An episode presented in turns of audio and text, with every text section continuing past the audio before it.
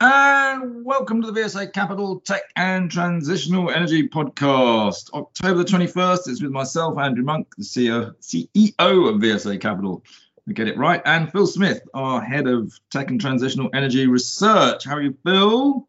Very good. Right. Thank you very much, Andrew. But I was reading on the BBC website today that Unilever are thinking of putting up the price of Marmite. So that was a bit, was a bit upset. Marmite, are you a Marmite lover then? Yeah, I like Marmite. I, I, people do say I'm a bit marmite myself. Some people like me, some people can't stand me. Oh, that's a bit harsh. Right. also, I've had a very busy week this week, so you're going to again have to look. I've been in Beijing this week.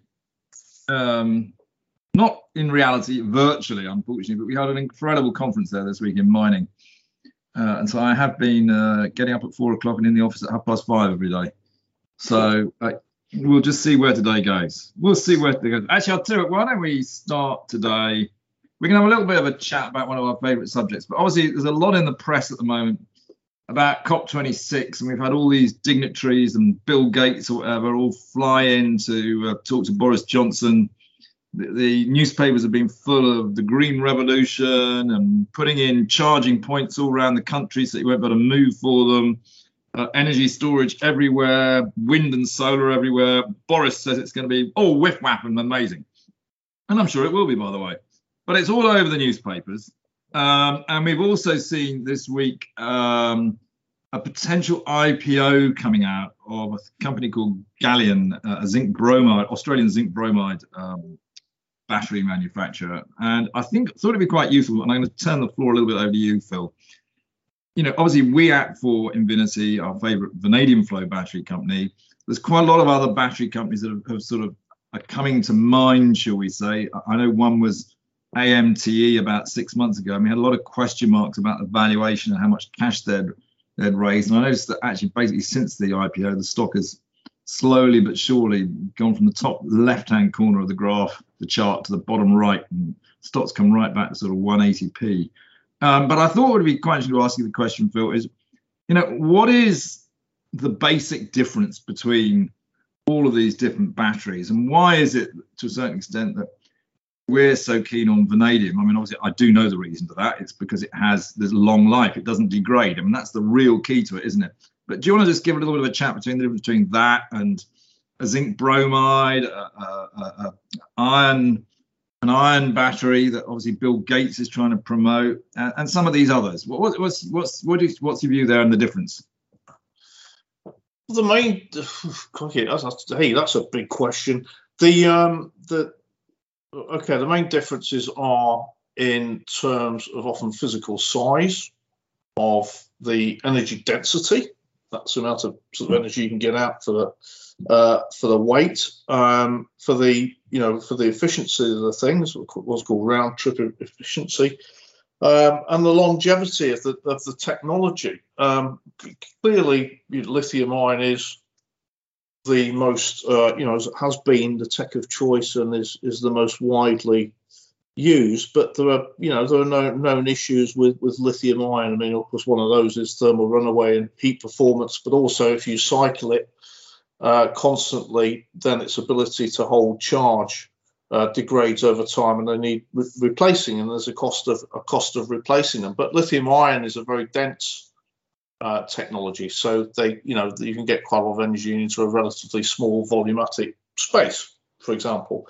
And then we have we have um, flow batteries and, and Invinity Energy you know, our client is a flow battery technology company, uh, and that's a that's a different mechanism. I mean, you have tanks of fluids, um, and where you've got something like vanadium, where you have vanadium, you know, where there's an extra electron or where there's a less of an electron, so the charge is different. So you're pumping the fluids around, you, you know, around tanks and, and through a membrane. But but the, the beauty of that is that with uh, with flow battery technology, you can you can constantly charge and recharge. You get a real high depth of charge, and they don't wear out um, so much over time. So you know there, there, are advantages to the technology there.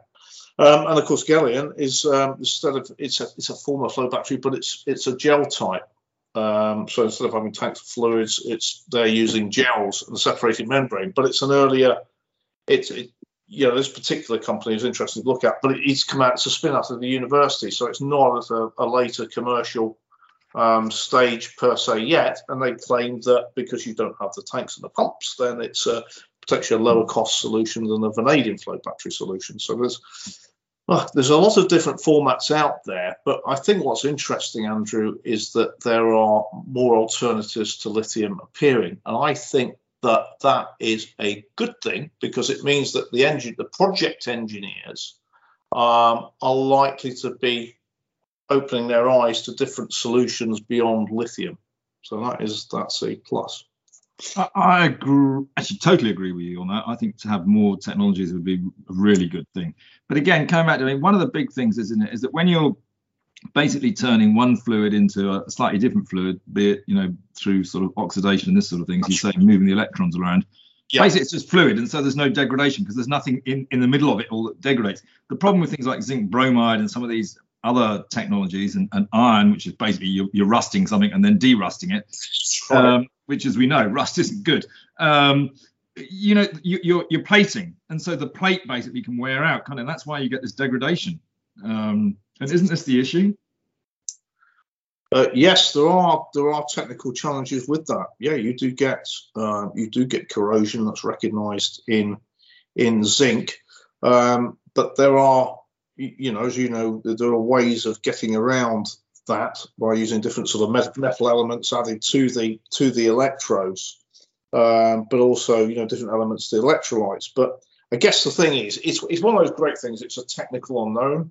Um, there are solutions, and then it's a case of you know how they're implemented, what the costs involved, um, mm. the, you know what are the costs involved there, how much of a, a risk are these things? It's it's just that element of uh, of uncertainty. But as I say, on the flip side, the fact is that different technologies are appearing, which is a which is a I think just overall that is a positive thing.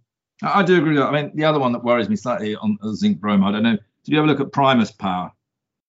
Um, I've not seen that. No. About 130 million dollars went into that, and it, it, it, never got going.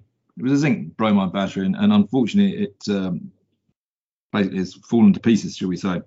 after 130 million dollars. That's a lot of money to throw at something and then not get a result. Um, anyway, look, um, it's interesting. I think um, again, you know, there's so much talk about trying to go to you know net zero as it's all called. Energy storage has got to happen, and uh, it's really not a case of which uh, method is the best, but you know, what is going to come and sit alongside lithium? Because at the moment, that's really the only thing out there, and I've got to be alternatives. Um, yeah. What's interesting as well that there aren't many of them, Andrew. There don't seem to be too many around. Um, no, I don't think there are, and there are certainly very few around that are, you know, in production and operating which obviously is where Invinity have a huge advantage. You know, they're, they're now operating their first cluster at the Energy Super Hub Oxford. And this week, of course, they announced they're putting it in for Scottish Water. And these are these are seriously good brand or brands is the wrong word, but you know, household names, Scottish Water, EDF, that are are buying this kit off Invinity and running it. So yeah, it's it's it's exciting. It is, and there's a there is so much capital going into the space. I mean, I'm, I'm sure you saw this week, Andrew, as well that uh, ITM Power uh, raised uh, nearly a quarter of a billion pounds. Uh, Actually, you know, it's funny because Phil, they announced that last Thursday, just yeah. after we'd finished recording this podcast. they did indeed, yeah. We got a bit caught out there, didn't we? But yeah, that was a hell of a raise. Um, yeah. Obviously, they had the advantage they got Linde, uh, who sort of cornerstone that race, but 250 million, and that just shows the sort of sums of money you really need. Um, and of course, you know, as you know, ITM are basically an electrolyzer creating uh, hydrogen, and if you're going to create green hydrogen, which is what they want to do, you know, you create it from renewable power, which is wind farms and solar energy, and of course, you you've got to keep that power going constantly but the wind doesn't always blow and the sun doesn't always shine. So you've got to have energy storage sitting in the middle. ITM only works with energy storage. And it is being talked about, you know, when does would ITM invest in Invinity or something like that? Because it's it's such a natural fit. I think I might have to go up to Sheffield, Phil. Should we go to Sheffield? Be delighted. We know the way up there. Actually, I, I'm not very good at up north. I have to be careful what I say. I might get shot for this, but it's Yeah, Darlington is Darlington near Sheffield? It's hey, we're going to get corrected by listeners. It's on the way ish. Yeah, Is it? Because I noticed that. Uh? Yorkshire. I think Darlington's kind of Yorkshire. I'm, I'm from Cheshire though, Andrew. That's the other side of the country. Yorkshire's miles up north, isn't it? Anyway, moving swiftly onwards. No, I to be- mentioned Darlington though. I'm going to attempt no because Yeah. this is relevant actually. Sorry, because you Right. may remember you you wrote a note called "Picks and Shovels in the Transitional Energy Space" I did. and talked a little bit about Tekmar. I did. Tekmar do the undersea cables and everything from these wind farms. uh, Yeah. to get the energy from the wind farm to the land. So it's all part of this little jigsaw puzzle we're, we're picking up. And uh, they had a trading statement today, and uh, it was a bit sort of yeah, if you see what I mean. But um, we like it because it's a picks and shovels. And although they did, well, I suppose effectively warn on current trading, I'm just I'm going to find it for you a second. What did they they said? Um, uh, it says the thing is that it's a very interesting proposition and a very interesting position for wind farm development. As they say, the industry is a major inflection point in terms of significant acceleration offshore wind capacity investment. And so they then went on and said that this combined with the broader energy transition aligned with the net zero by 2050 imperative and our initiatives, uh, initiatives to deepen and extend our capability across the energy products life cycle provide clear drivers for sustained future growth. Now, the market actually didn't like it particularly uh, and has smacked the stock 15% or something. Um, but uh, I think they're right about the long term viability of Tekmar, uh, which is why I emailed them and they're, they're based in Darlington. So I think we need to go and see them in Darlington, Phil.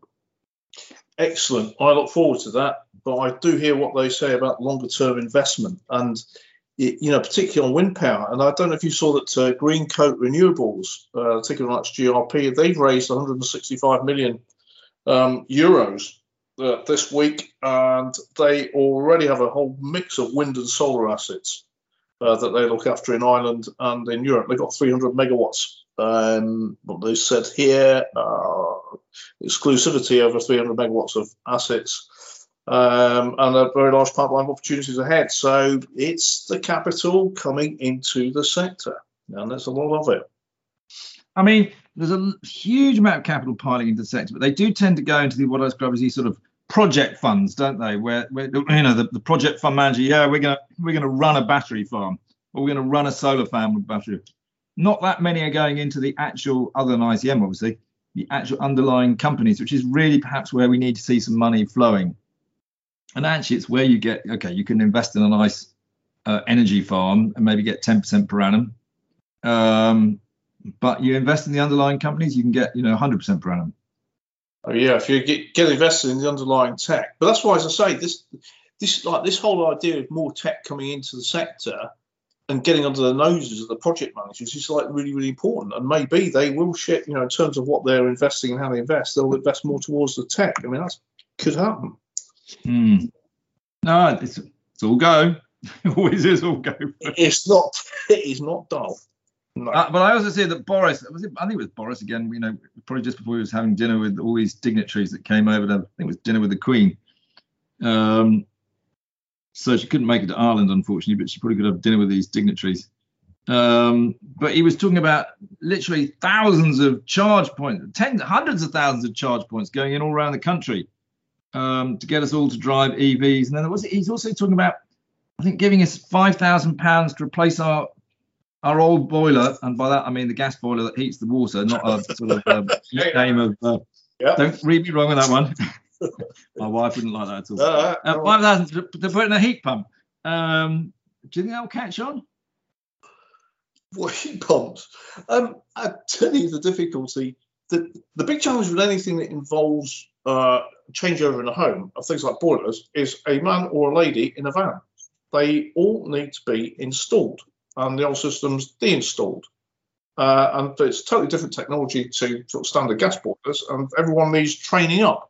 There's quite a long cycle involved in doing it in the first place. That's just one you know, one barrier as to how efficient the heat pumps are versus a gas boiler, I have to say I don't know. But, uh, but there needs to be looking at alternatives. I mean, I, I do remember, and you may well too, that, not suggesting that you're as old as me, but we're both getting on a little bit. Um, when uh, basically the whole country went to gas. I remember getting the first gas boiler in actually, and it was incredibly exciting. Um, because dare I say, I certainly know that I remember going. God, I remember going and visiting my uh, my grandmother when I was young. I mean, all she had was an Aga that was was used coal, and that was the only form of cooking and heating she had in the entire house. Um, and then I remember, yeah, gas came along, didn't it? You know, and uh. North Sea North Sea gas, the whole country got gasified, so to speak. Yep. Um, I remember all of that, and then of course, you know, in I think it was 1986, we had the the IPO of, of British Gas, Telsid. You know, Telsid to get out there and invest his money in British Gas. That's turning the clock back, isn't it? Right, let's move on quickly. I'm showing how old I am. Uh, anyway, look, the um, well, on the subject of EVs and uh, electrification, did you see Tesla's results were out this week, and it was their third quarter results. And something that caught my eye in this was, apart from improving gross margins and top line revenue, was the number of cars that they had built, um, and they had built uh, 238,000 vehicles in the period to uh, September end, the quarter. And um, there's an honest comment here that might be on target to build 900,000. Blimey, I mean, that's real, getting to real scale in automotive. And they've done that in the midst of the biggest crisis there's ever been in supplies of, um, you know, electronics and semiconductors into the automotive market that I can remember. I thought that was quite, and Tesla will be in a lot of folks' funds as well. So that was well, I did see a, I saw a headline somewhere that said we might have to start believing what Elon Musk says. And Never I know stock price is back at eight hundred and sixty-five dollars, which I think is basically a record high again. Yeah. Um, so yeah, the stock's performing too. Um, you can't ignore Tesla. Amazing. Just do you think that you know to do that with their supply chains in the state that supply's been in you think what it's going to be like when things actually ease up uh, bloody hell that was i thought that was very impressive figure I'm, I'm glad you liked it. what else you I- seen this week? hey right i tell you what i've got to um, did you see right just quickly off company results but a cracking article it was a really interesting article in the times um, about someone that's um, that's a tech firm they're growing basil in a vertical farm in Scunthorpe using um, LED lighting. And we've talked a bit about agri tech, uh, but this was fascinating. And I reckon they've got the capacity to grow half of just under half of the UK's daily basil requirements. Those of us that use basil in salads, etc. But all it grown. You're, you're not. This isn't a Monty Python sketch, is it? no, it's not. No, I. that did occur to me when I was reading this article, but isn't that amazing? I thought that was quite that was quite something. Right, we did. I better before we uh, before we go off. There have been a number of a couple of trading statements, and these for, these are for companies that I think are real quality. Um, been around for a while. Spectris, uh, and this is one I used to used to cover as an analyst. The ticker's SXS. Uh, market cap's about 4.2 billion, and they had a trading update for three months to September. Why this one is interesting to look at um, for investors is they make instrumentation, so it's electronic instrumentation um, that's used in all sorts of areas of measurement. You know, for noise, vibration, material thickness. Um, they've got X-ray equipment for, for X-ray mining samples. So they supply to automotive, aerospace, mining, environmental.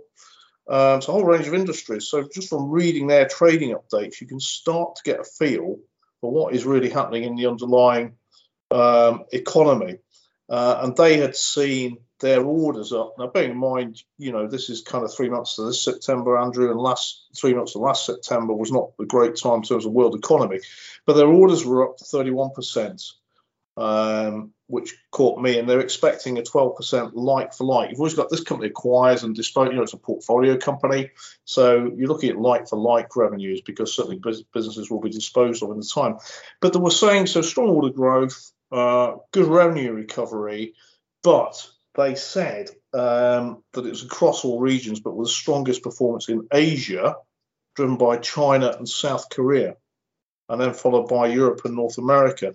And they'd seen some of the strongest demand, you know, naturally in semiconductors, which was just been mentioned with Tesla and electronics, uh, but also into metals and mining, the area you know about very well, uh, and mm. pharmaceutical, because their, instrument, their instrumentation is, is used for um, developed for drug discovery uh, for measuring compounds. So that was Spectris, um, mm. and, a, and, a, really interesting company to watch there.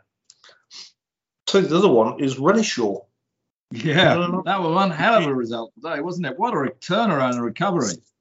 Yo, Blimey O'Reilly. Now, Renishaw, may investors may remember, was uh, in March of this year. It was announced that uh, the two founders, uh, John Deer and Sir David McMurtry, wanted to wanted to sell off their combined share, 53% of the company, and the company market cap is 3.4 billion pounds.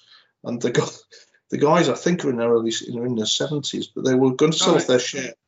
They announced in July that they, they couldn't get anyone to buy it, didn't they? They did indeed, and and part of that was they said uh, and I can believe this actually, that no suitable offers that satisfactorily met, satisfactorily met the interests of all stakeholders. Uh, and we consider our stakeholders, you know, considering, you know, the culture of the company wanted to keep, commitment to local communities where they operate, and obviously employees, because, you know, companies get bought out, big ones, what happens? Usually is restructuring. But so getting back to the biz, yeah, as you say, what a quite a turnaround. Um, well, you know, it was actually, I can tell you, they came in actually, I hate adjusted profits, but their adjusted profits were just shy of 120 million, right? Which was up 146% from last year. And you know what? They got 215 million of cash in the bank. It was compared with 120 million in the prior period. Now that's what we call operating leverage and drop through. Wow. I mean, uh, maybe maybe they'll get some offers now.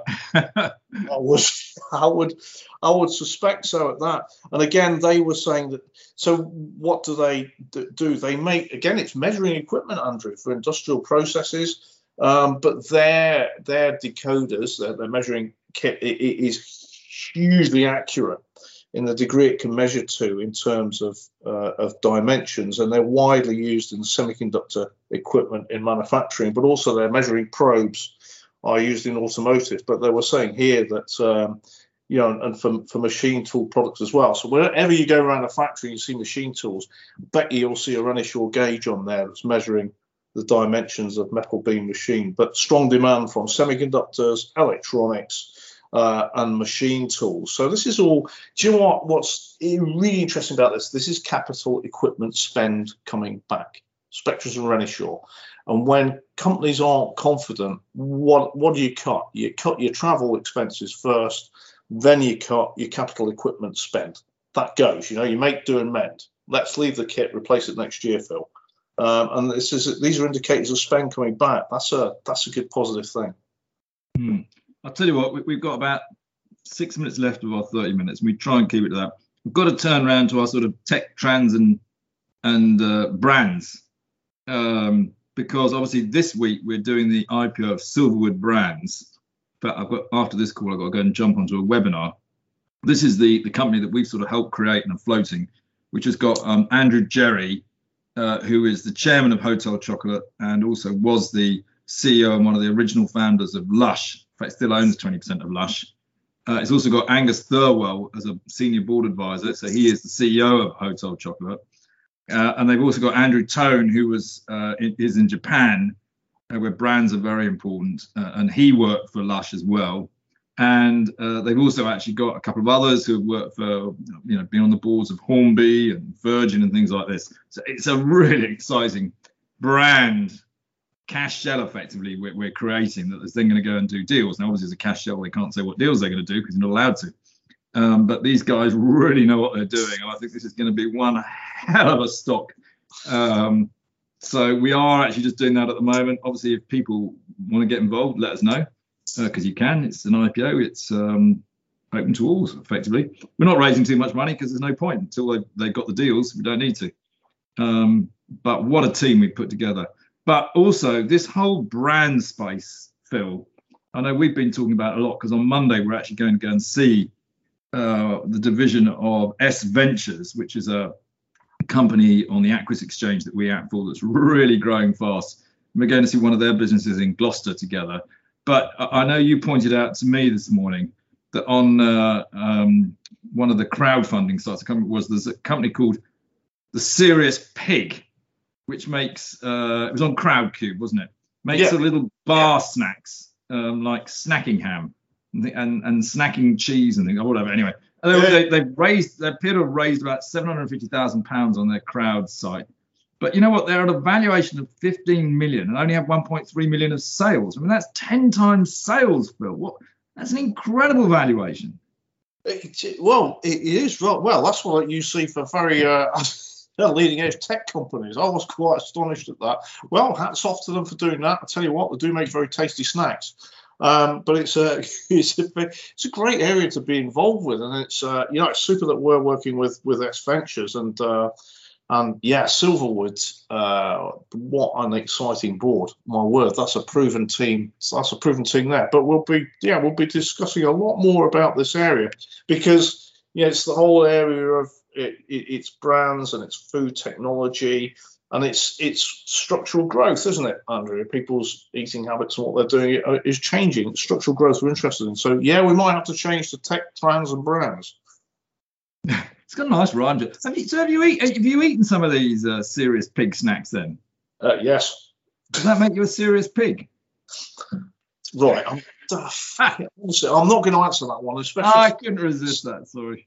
Now I know that Marmite prices going up and being called a serious pig. That's it. That's me for the day. I look forward well, to chatting next week. Yeah, exactly. We call it a day there. Uh, again, as I said at the end of all of these podcasts, uh, if you've got any comments on what we've said, please let us know. If you've got any companies you want us to talk about, please let us know. We love talking about companies. We don't mind doing a bit of research for you. Um, although I tell you actually, as we wrap up, I'll tell you something I've noticed recently, Phil. Mm-hmm. The uh, although the FCA is trying to make it so that retail investors can't invest in the stock market at all, they'd love them all just to go to funds. More and more retail sites are opening up with which give them access, shall we say, to companies and research. I've noticed an absolute expansion of these things. You know, we all know about the proactive and the Mello, but I saw another one called Investor Meet the other day, and a fascinating um, competition run by PI World, which I think is quite an interesting uh, business, where they had this um, three retail investors pitching their best idea to three fund managers, one of whom was Andy Brough, And it was a really interesting video blog, what do you call it, or webinar, I don't know what you call it. Yeah. Uh, but oh. fascinating to, to see some of these. Um, so, yeah, well done, PI World. I, I, I thought that was, um, they put out some really interesting stuff, run by a lady called uh, Tamsin Freeman. Uh, well worth watching some of her stuff. Hey, I'll look out for that. I mean, I look, I I'm all in fact anything that gives private investors the opportunity to invest in good quality businesses. I mean, how are we supposed to grow the economy? You know, well, you know, we we we do allow well, we do we you have to if you come into our IPOs or our deals at VSA Capital, you have to pre-qualify, so you basically tick a box saying I'm institutional. Uh, we make it as painless as possible. Um, but if you do do that, you can then come into the deals that we're doing. So there you go. On that note, Phil, we'll speak again next week. I look forward to it.